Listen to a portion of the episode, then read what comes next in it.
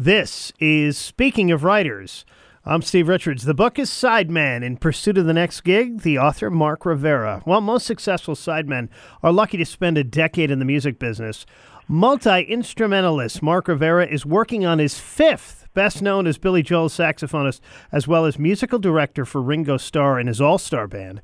Rivera has shared the stage with some of rock and roll's greatest performers, including John Lennon, Paul McCartney, Elton John, Simon and Garfunkel, Foreigner, Peter Frampton, Tony Bennett, Sheila E., Joe Walsh, Hall & Oates, and Peter Gabriel. How does he do it while avoiding the typical pitfalls, falling out of favor with the band, burnout, depression? A devoted father and husband for nearly 40 years, Rivera's recollections in Sideman demonstrate that while he struggled to balance the two worlds, a rock and roller circling the globe, and a regular guy worried about putting food on the table, his body's compulsion to always be playing music kept him in constant pursuit of the next gig. The Sideman is put to the test as he recounts his past from the confines of a global pandemic, and the man accustomed to keeping up with the music is forced to put down his instruments and reflect. Full of optimism, humor, and candor, Rivera turns the spotlight on the sideman's life, revealing not only what it takes to climb the industry ladder and stay there, but something more surprising, a bit of ourselves rocking out amongst all those superstars. Happy to have Mark Rivera join me now here on Speaking of Writers. Mark, welcome. Steve, thank you so much. I was going to say, uh, I would have bought that book after that introduction. Thank yeah. you. All right. So, yeah. what made you decide to write this book? Um, I, have been working or trying to do some gigs as a uh, a speaker. This woman, Betsy Berg, who uh, wanted to rep me. Uh, I met her. I think it was like probably December of nineteen, or possibly January of twenty and she said, you know, it'd be great if you had a book. And I'm like, no, no, people write a book just as they fall off stage or as that phase of their life is gone. And she said, no, it's not true. I say, well, we'll talk about that another time. And as it turns out, we returned from Mexico City on, I believe it was March 7th. And by March 17th, uh, well, by March 10th, the, the whole industry had shut down. And by the 17th of March, my wife Sandra and I both had COVID and it would it looked grim, and it didn't. No one knew how long it would last. So I guess it's how I spent my COVID vacation, if that makes any sense to anyone. Hmm. But um, it was it was put forth, and I met this gentleman, uh, Mike Ponce, and I just fell in love with his style, his his his banter. The, the, we were very comfortable with each other, and to, frankly, I think what's most important about this as I've spoken to both my sons about it, they say, you know, Dad, there's some stuff. You feel it? I say, you know what? It was cathartic. It's really what I felt, and it's most importantly, what people don't realize how much it takes to do what what, what we do, and what I do in particular, I guess, is to sacrifice. It's uh, the sacrifice of like you know your time because time is the one commodity we'll never get back. So it started out like a, a day here, a day then. I was like, it got to the point, Steve, where I was actually looking forward to calling Mike because he's like my therapist, hmm. and it, uh, it it's it's so you know musicians don't love to reflect, and they don't love to wait around, and I had to do both, but in doing so, it, I really gained a sense of a perspective on my most importantly my family and this this crazy rock and roll world and the admiration for both, in particular, Billy Joel and Ringo Starr. I, I don't know if it's common knowledge, but the entire time while we were down for like 18 months, Billy paid the band, the crew, the truck drivers, the lighting people, as if nothing had happened. Wow. So, so are you? Did, I can't. I can't begin to speak his his praise. It's uh, you know, and people say sometimes, oh, you know, he could afford it. I said a lot of people could afford it, but he did it, and yeah. uh, I I I owe my my family. Uh, a, it, it, it, I'm stumbling on the words of how grateful I am for, for my position with him. It's forty. It'll be. It's 41 years uh, currently because in February of '82 I joined the band. Yeah. How? Uh, first of all, has Billy read the book? Yes, he did. What's you been know, his feedback? his feedback is wow you did a lot of drugs, uh, and I'm surprised I didn't. I I'm surprised I didn't run into your tracks at JP's. because those are the clubs. I don't know if you're old enough to know those clubs in New York. JP's and Tracks. Uh, this gentleman Jimmy Pullis, may he rest in peace. Uh, unfortunately, I have to say that too often lately. But he had this fantastic club. Uh, Tracks was the main one on 72nd Street, and you know, he what he said was, "Book is great." In fact, when I had to say things about being let go, at one point I had to ask him, "So would it be all right if I mentioned at the end, the, at some point that I was let go?" And he looked up at me over his glass. He said, "Hey, it happened," and he's the most. Uh, I mean, he's a, he's basically this is the guy. It happened. Okay, he doesn't hide. He owns everything, and um, I, I again, I take my hat off to the guy. I, I wish more people could own their stuff instead of hiding behind something else.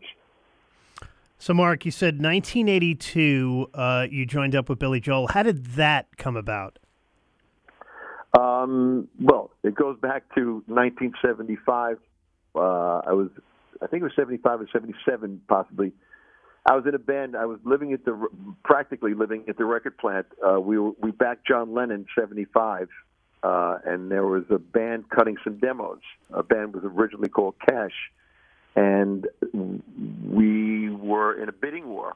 The band Bomp, which was the band that backed Lennon, broke up at some point, and then I was again doing the uh, sideman hustle, and um, the band Cash, which became Tycoon. I don't know if you're familiar with, if you even knew that existed. We had a about a, like a top 20 or top 25 single and we were between Atlantic, I think RCA, and Arista. And Jack Douglas, who we loved as our producer, produced the demos with Rod O'Brien uh, and uh, Rob O'Brien, and uh, and as it turns out, we got 200 uh, offer for two hundred thousand dollars between Atlantic and RCA, but Clive Davis said, well, "I'll give you two hundred and fifty thousand dollars," and we're like, "Oh, another fifty thousand dollars! It's a no-brainer." But he said there's one one requirement that you have to use this new producer. I said, everyone said, well, who's that? And he said, Mutt Lange. And we all said, what the f- is uh, what the hell is a Mutt Lange? He he wasn't the Mutt Lange that everyone now knows. Turns out, Mutt and I became fast friends, um, and he we just did everything together. He sang all the backgrounds with us, and the band lasted about as long as it played, uh, as long as the record could play twice. We did a couple of gigs opening up for Heart and and uh, Little River Band. But now, fast forward, I think it was three years, and I'm playing at Tracks, that wonderful club, and sure enough, I get I walk up my sixth floor walk up with my bari and tenor, and I get a, the phone's ringing. I pick it up. It's now about 11:30 at night, and I say hello. He goes, "Oh, Marcus, it's Mutt." I'm like, "Hey, man, what's happening?" And he said, I'm wondering if you could pop down to Electric Lady Studios. I said, Yeah, I could make it. When do you want me down there? He goes, Right now. I'm like, Oh, Mutt, I'm I'm shagged. I'm I'm I just did two sets with two different bands. He says, Well, I'm cutting uh, a track for Foreigner's new record. Like, boom, on down the stairs in a cab, and through Mutt, I was introduced to Mick Jones and Lou Gramm. So I became a sideman in Foreigner and that was in 1980, I believe. In 81, we toured 80, 81, to the end of 80 into 81, into maybe the end of, uh, or the very beginning of 82. And at that time, foreigner gigs were, you know, weekend, we were like weekend warriors because the record was mammoth. And all we had to do was go out on a, on a Friday, play Friday and maybe Saturday. We played like RFK Stadium, like 70,000 people. It was Foreigner, I believe Joan Jett, Loverboy, and there might have been some gigs with uh, uh, who else was it? Iron Maiden, Metallica. It was just this like insane tour, and that was waning. And as that was coming down, I was again looking for gigs, trying to get some do the hustle or the sideman hustle, and I found out through David Brown. In fact, David Brown, Billy's guitarist, was the guitarist on the demos for Cash. So this is what it really comes down to most of all, Steve, is that this business, as widespread and worldwide as, as it is, is this incestuous little thing that we connect to. And if we allow these little pebbles as we throw them in the water to let the ripples connect, David Brown is now now I'm in a band with David Brown, uh, just doing little gigs. And as it turns out, Doug Stegmeyer was in the audience, and he heard. And the next thing I know, Richie Cannata and Billy were, you know, parting ways. They had their Richie was doing whatever he was doing, and Billy was looking to to replace him. So I got the call, and that's a long-winded story about how I got to it. But that's pretty much encapsulates all the stuff that happens in the hustle, because you know by not phoning a gig in, you put yourself in a place that someone might see you. Because uh, that same and, and if I could jump around, the same gig or the same club tracks is how I ended up uh, on Peter Gabriel's uh, Sledgehammer. So mm. that's it's just how it is, Steve. It's, it's a it's a very small world. Yeah. Chatting with Mark Rivera here on Speaking of Writers. Sideman in Pursuit of the Next Gig is his new book that is out now. The foreword is done by Ringo Starr. You mentioned John Lennon in there. There's a great story. There's so many great stories in this book about how you went up to the Dakota with some other band mm. members, I guess, when Yoko was yeah. there. Very moving yeah. story as well. That had to be. Yeah. Well, uh, as it turns out, it was um, it was the Yoko Ono Yoko Ono's World Peace Tour in 1986, I believe it was, and Jimmy Ripp, my very dear friend, guitar player, and a dear friend who has also passed, unfortunately, uh, Phil Ashley. They called me about, hey man, um, you want to do a gig with Yoko Ono? Um, and again, you're out of work, and he's like, yes. the answer is always yes. I could pack my bag in a tooth and a toothbrush. so that's how I got the call for the gig. We'd rehearsed a couple of times at SIR, and then she all, she invited all of us back to the apartment up to the, at the Dakota. And we're like, you know, we're, we're walking into into Oz. I mean, we're going with Yoko Ono through the gates, and we go up to the apartment and I'm looking around. There's the white piano. There's his uh, uh, Coral sitar guitar. You know all this stuff that you've seen, or the, the, I didn't see the Rickenbacker at, at that point, but I look out at. I guess it's called a picture window, like a little box window, yes. facing facing out onto Strawberry Fields, and I see a pair of glasses, and I get a little closer, and it, it's John's glasses, still bloodstained. Mm. And I, I, you talk about I think the word I used was a sense of impermanence because you th- he was a hero. I mean, John John changed, for my taste, the entire generation and generations to come, our lives, our culture, our spirit. And when he was killed, you, you have this sense of immortality of these giants. Uh, not unlike when we just lost Jeff Beck, he was one of my biggest influences. And but to see John's glasses and I, I don't know if it was myself or Jimmy said, "How can you keep those?" And she said, "That's all I have left of him." And I'm like, wow. wow. It's it's uh, it's amazing. It's mm. just amazing, and th- that kind of reflection. It's what we do when uh, I mean, uh, on February 9, 1964, the whole world flipped upside down. Uh, basically, I think the week before they had sold maybe 5,000 guitars in all of the United States. And the next week, there were hundreds of thousands of orders. And there was a, a, a, a group in every garage or in every uh, basement where, like, we used to practice in Brooklyn. And it, it's it's just mind-boggling to think of how how it changed in that one instance. Uh, uh we did a, a, a wonderful uh, fest for Beatle fans yesterday, and Mark Lewisohn, Lewisohn is one of the uh, foremost Beatle writers said something very, very profound. He said, when that happened, the time that it happened, it was this perfect storm because not only were the were we prepared to to hear the Beatles, but there wasn't the internet where you had a thousand choices of what else to do, and you weren't looking at your phone for entertainment. You were hoping something was going to happen on a Sunday night, and that's exactly what happened. We were glued.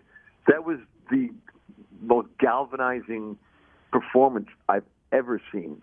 And I, th- I, I challenge anyone to say, well, well, what about this or that? You know, I, I hate to say it. When Kennedy was killed, it was it was horrifying, and we were all moved. And that happened in November, I believe. So what was it? Three months later, right? Yes, and that's right. Yeah, it was this. It was this time that it was this time. And look, I don't want to get deep, but it is. It was a time that humanity needed that more than ever, and that's what it did. It was this perfect opportunity. Uh, it, it just, but, but but Mark's words were really, really, they they resonated so deeply because he's right. We had uh, with CBS, ABC, and NBC. Uh, I don't even know. There might have been Channel 11, PIX. There were like yes. four channels to choose from, and the Ed Sullivan Show was on. It was like, oh, what else are you going to do? And as it turns out, my Titi Iris, my Aunt Iris, bought me the album that afternoon on Sunday. That exact. I mean, I'd already heard. I had already heard. Uh, I want to hold your hand. Everybody had heard that but she bought me the record and I put it down. And by the time I got to the song, "It won't be long," yeah, yeah, I heard John's voice and it was over.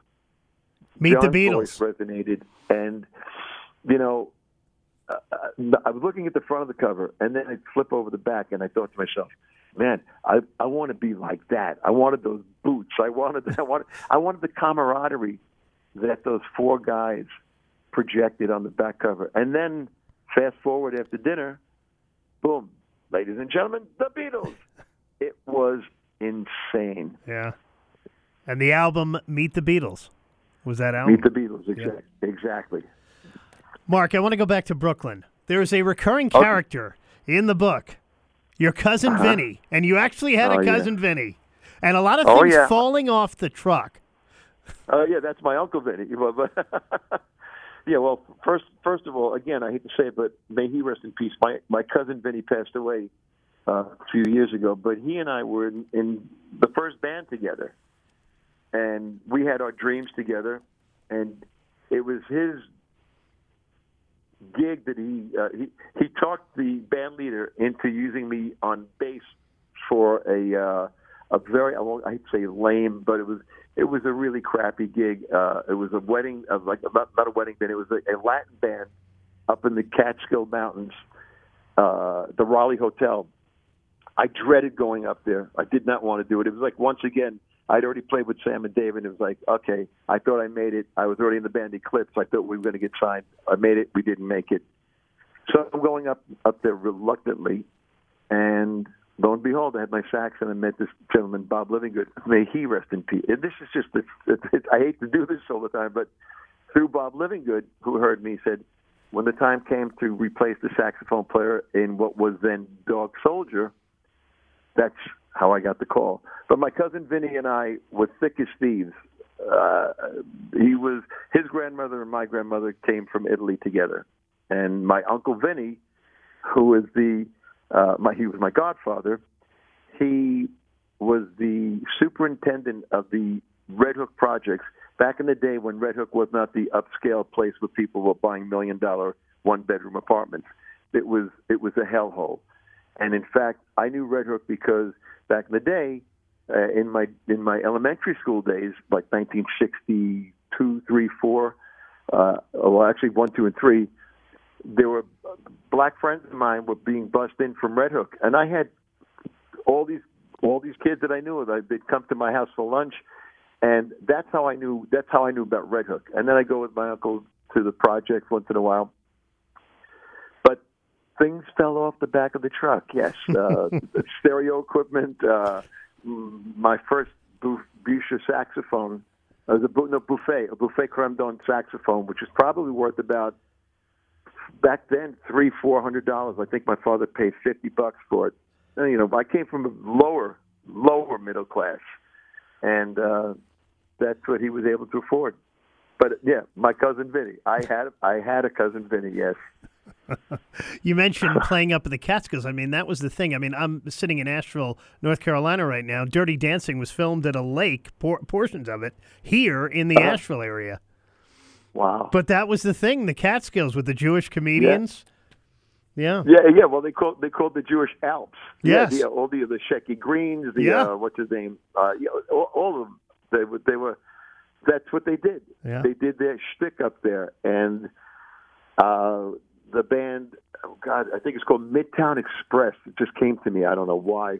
Midtown Express would play between certain acts, like a comedian would do his thing, then Midtown Express would play a 30 minute set. Then there'd be a dance band, and then another, then another like uh, maybe the same or a different comedian would do like the later show, and then we do the late late show, and then after that I would go jam with some some uh, not jazz band, but like you know an R&B funk band, and it was it was a lot of fun. And again, that's it. It keeps coming back around, Steve, to just you know um, show up and be prepared.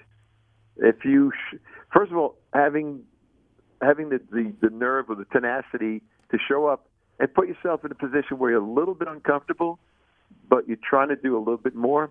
I think it's a great. It's it's exhilarating. So from the what Raleigh Hotel in the Catskills, Mark. Fast Mm-hmm. forward all these years, now you're doing a little thing called the Madison Square Dinner Theater with Billy Joel, that's right? what we refer to it as. you got that one, Steve. I like it.